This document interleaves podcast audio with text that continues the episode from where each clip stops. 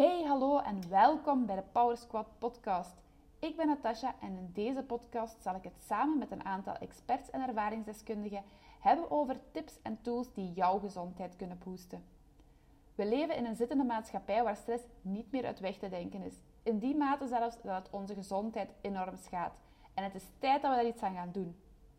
De onderwerpen die aan bod zullen komen kunnen dus heel breed gaan over beweging, sport, mindset, stressmanagement, burn-out, energiemanagement, voeding, kortweg alles wat jou kan helpen om je beter in je vel te voelen.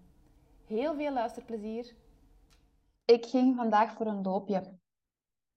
Ik ging voor een loopje, maar ik twijfelde, want het was buiten grijs en koud en dan begon het ook nog eens te regenen. Dus ik wou eigenlijk wel gaan, maar ik had niet veel zin. En ik ben uiteindelijk toch gegaan.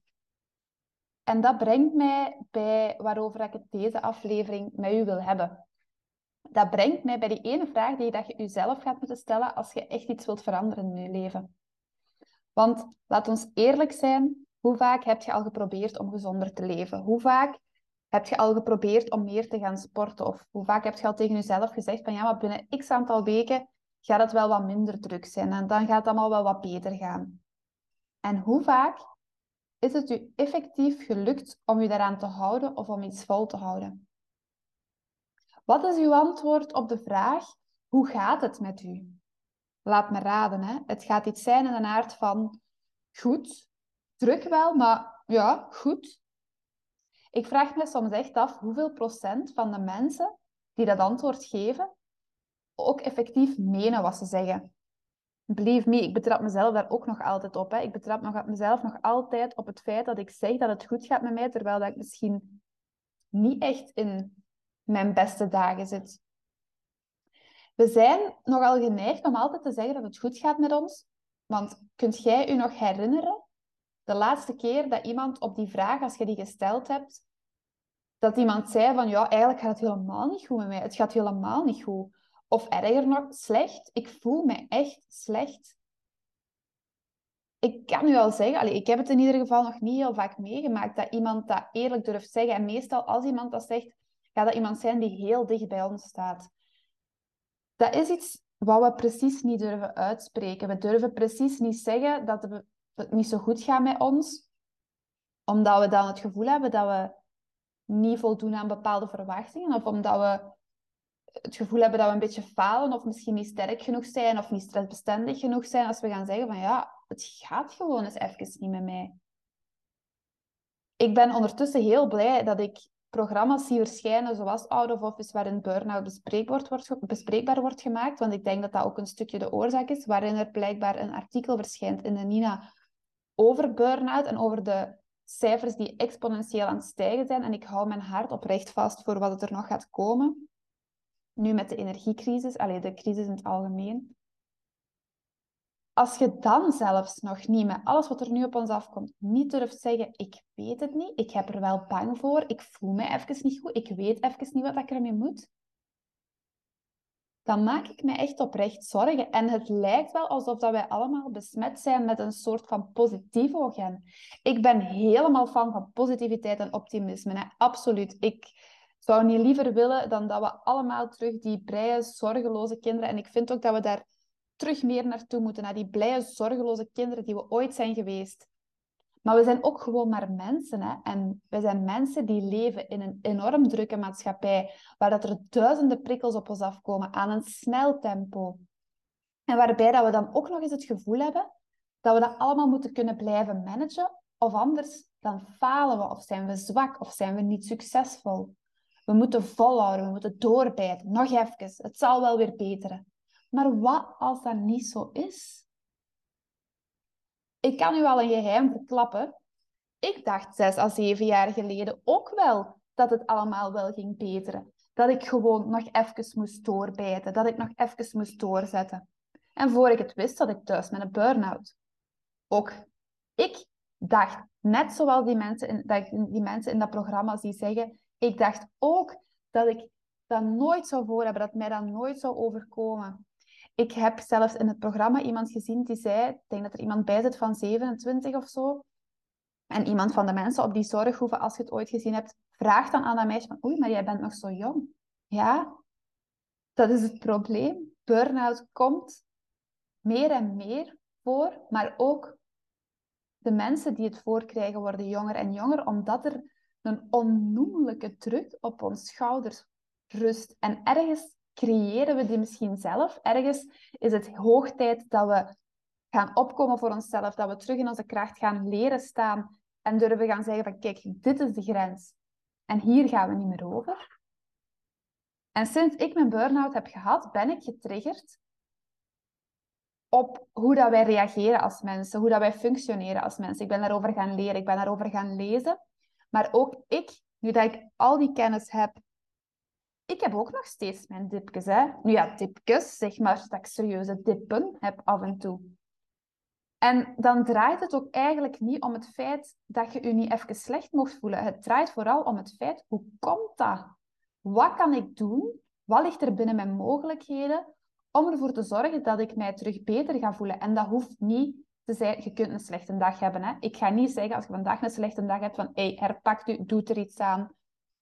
Dat je terug uh, happy shiny people voelt op het einde van de dag. Nee, dat is helemaal niet mijn bedoeling. Maar je moet wel eens even gaan reflecteren van kijk, van welke, welke kleine dingen kan ik doen om mezelf terug wat beter in mijn vel te voelen. Voor mij is dat bijvoorbeeld een loopje of een keer een warm bad pakken, een boek lezen, even niks doen, even in de zetel gaan zitten met een boek. Dat kan voor mij echt even iets zijn van oké, even een stapje terug. We moeten onszelf terug aanleren dat we niet constant moeten doorgaan en constant moeten die grenzen verleggen. Soms moeten we ook een stapje terug durven zetten. En dat is wat jij voor jezelf moet gaan uitzoeken. Dat is waar dat ik me in, uw, in mijn coachingprogramma's mee in op pad neem. Ik ga je daarin alle tools en hulpmiddelen om tot die inzichten te komen. Sterker nog, ik ga je alle info, werkdocumenten, opdrachten, checklists, infobrochures, workout-video, letterlijk alles wat dat jij kunt inzetten om je beter te voelen, reik ik u aan in mijn coachingprogramma's. Maar de uiteindelijke verantwoordelijkheid om dat vast te pakken, om daar tijd voor te maken en om ermee aan de slag te gaan en erover na te denken, ja, die ligt bij u.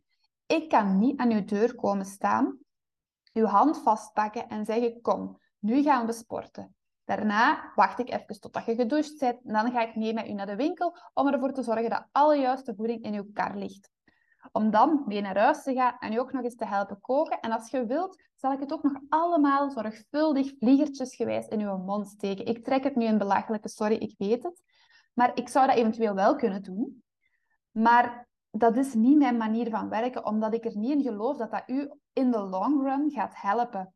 Ik geloof meer in je moet aldoende leren. Je moet ondervinden wat voor u werkt en wat voor u niet werkt. En je moet vooral leren hoe dat jij het zelf moet doen. Want jij bent degene die uw leven kan veranderen. Jij bent degene die het gaat moeten aanpakken. Jij gaat moeten zorgen van oké, als ik mij zo voel, kan dit of dit of dit mij helpen om mij terug wat beter te voelen. Als jij wilt dat er iets verandert in je huidige manier van leven, dan zet jij de enige die ervoor gaat kunnen zorgen dat er effectief iets gaat veranderen. Als jij gezonder wilt eten, dan ga je gezonder moeten koken. Als je meer wilt bewegen, dan gaat je tijd moeten maken om je sportmomenten in te plannen. Of ga je moeten nadenken over manieren waarop dat je je dagdagelijks leven zo kunt inrichten dat je meer beweging in die planning krijgt.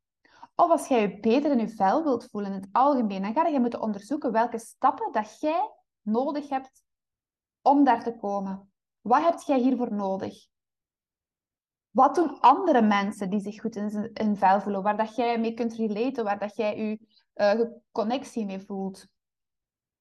Als je mijn vorige podcastaflevering geluisterd hebt, dan weet je dat het in eerste instantie heel belangrijk is om te weten waarom dat jij iets wilt veranderen of aanpakken. Maar echt het type waarom, hè? niet de oppervlakkige shit die je tot nu toe nergens gebracht heeft. Even terug naar mijn burn-out. Een van de lessen die dat ik daaruit getrokken heb was van het moment dat je niet meer gaat lopen, is het tijd om aan de alarmbel te trekken. Dus van het moment dat ik niet meer ga lopen, moet ik aan de alarmbel trekken. Daaruit kun je verschillende dingen aflopen, afleiden. En dat is dat ik het nodig heb om te lopen, om mij goed in mijn vel te voelen. Dat is dat ik dat nodig heb om mijn hoofd even leeg te kunnen maken, om mij te ontspannen. Als ik een dipje heb of ik voel me even niet goed, dan kan lopen voor mij iets zijn dat ik kan inzetten om mij achteraf terug beter te voelen. Als ik excuses ga beginnen zoeken om niet te gaan, dan moet ik mezelf echt in vragen beginnen stellen of dat die excuses al dan niet gerechtvaardigd zijn. Het is koud of het regent of ik heb nog heel veel andere dingen te doen, zijn compleet ongeldige excuses. Het kan zijn dat jij fysiek en mentaal uitgeput bent door stressvolle periodes of door het feit dat je bijvoorbeeld al heel veel getraind hebt of zo op korte termijn. Of dat er bepaalde dingen zijn voorgevallen waardoor dat je niet goed geslapen hebt en toch wel stress ervaart. Dat zijn dingen die wel gerechtvaardigd zijn. Maar dingen als het zijn, is het koud of het regent of ik moet nog van alles doen, dat is niet geldig. Want dat is eigenlijk evenveel als zeggen, het is niet belangrijk genoeg voor mij. Ik ben niet belangrijk genoeg op dit moment. Het is niet belangrijk genoeg dat ik me beter ga voelen. Er gaat altijd iets anders te doen zijn. Je gaat altijd iets voor je werk kunnen doen, in je huishouden kunnen doen, voor je gezin, voor je familie of je vrienden. Je gaat altijd iets kunnen doen in de plaats van voor jezelf iets te doen of voor jezelf te zorgen. Altijd. Dat is een zekerheid die ik u geef. Zolang dat jij dus niet weet waar dat je prioriteiten liggen, zolang dat jij jezelf gaat blijven wijsmaken dat je er nu echt iets aan gaat doen, maar eigenlijk totaal geen actie onderneemt en het gewoon laat begaan zoals het nu is, als jij gaat wachten op iemand die met een toverstok gaat zwaaien en zegt bibbidi babbidi, nu is alles opgelost. Ja, als je gaat wachten op het moment dat je voldoende motivatie hebt, dan ga je echt nog heel lang mogen wachten en dan gaat er niks veranderen. Dat kan ik je nu al zeggen. Gaat het gemakkelijk zijn? Nee. Gaat het altijd keiplezant leuk zijn? Nee. Gaat je altijd gemotiveerd zijn? Helemaal niet. Maar die vragen die doen er eigenlijk totaal niet toe. Er is één vraag die jij jezelf moet stellen en dat is de volgende. Ga ik mij beter of slechter voelen als ik dat doe? Ga ik mij beter of slechter voelen als ik ga sporten? Ga ik mij beter of slechter voelen als ik even met een boek in een warm bad ga zitten? Ga ik mij beter of slechter voelen als ik de job die ik eigenlijk helemaal niet zo graag doe, opzeg? Ga ik mij beter of slechter voelen als ik in een drukke week, waarin er al zoveel op mij afgekomen is, een keer nee zeg tegen een vriendin die vraagt om iets te gaan drinken op vrijdagavond en ik eigenlijk gewoon liever in mijn zetel zou zitten? Ga je beter of slechter voelen als je nee zegt? Ga ik me beter of slechter voelen als ik mijn eetgewoontes ga aanpassen? Ik ken het antwoord en jij kent het ook. En toch is het moeilijk om daar effectief gevolg aan te geven. En ik zal u zeggen waarom. Omdat je last hebt van dat geversyndroom waar ik het in aflevering 7 over gehad heb. Omdat je het lastig vindt om effectief iets voor jezelf te gaan doen. Omdat je het lastig vindt om jezelf op de eerste plaats te zetten. Omdat je jezelf egoïstisch vindt als je jezelf op dat moment is even boven iemand anders zet. En zolang dat je dat blijft doen, gaat er niks veranderen. Gaat jij je niet beter voelen. En ik durf er zelfs aan toevoegen dat je je op lange termijn niet gelukkig gaat voelen. Ik geef volgende week en de week nadien, dus op twee momenten die nog aankomen in december, een masterclass gezonder dieet en hoewel ik hier simpele trucjes ga leren over hoe dat je je voedingspatroon wat kunt aanpassen en u een idee geven over, eh, zonder dat ik u het idee ga geven over van alles wat je moet aanpassen of laten of opgeven, schets ik ook het geheel plaatje, het effect dat voeding heeft op je mentale gezondheid, op je stress en op je slaap. Dus de vraag is eigenlijk niet, zijt je al ingeschreven voor die masterclass of doet je mee? Mijn vraag is eigenlijk, gaat je beter of slechter voelen als je meedoet. Je kunt nog altijd inschrijven via de link in deze show notes.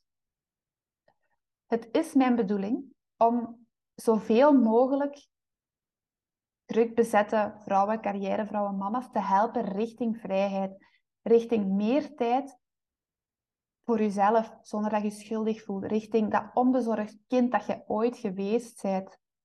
Ook al klinkt dat mega naïef en ver weg, als jij iemand kent die dit moet horen of die dit kan gebruiken, deel dat dan alstublieft. Als jij er zelf iets aan hebt, laat het mij zeker weten, want dat geeft mij ook wel altijd dat tikkeltje extra energie en vreugde om te blijven doen wat ik doe.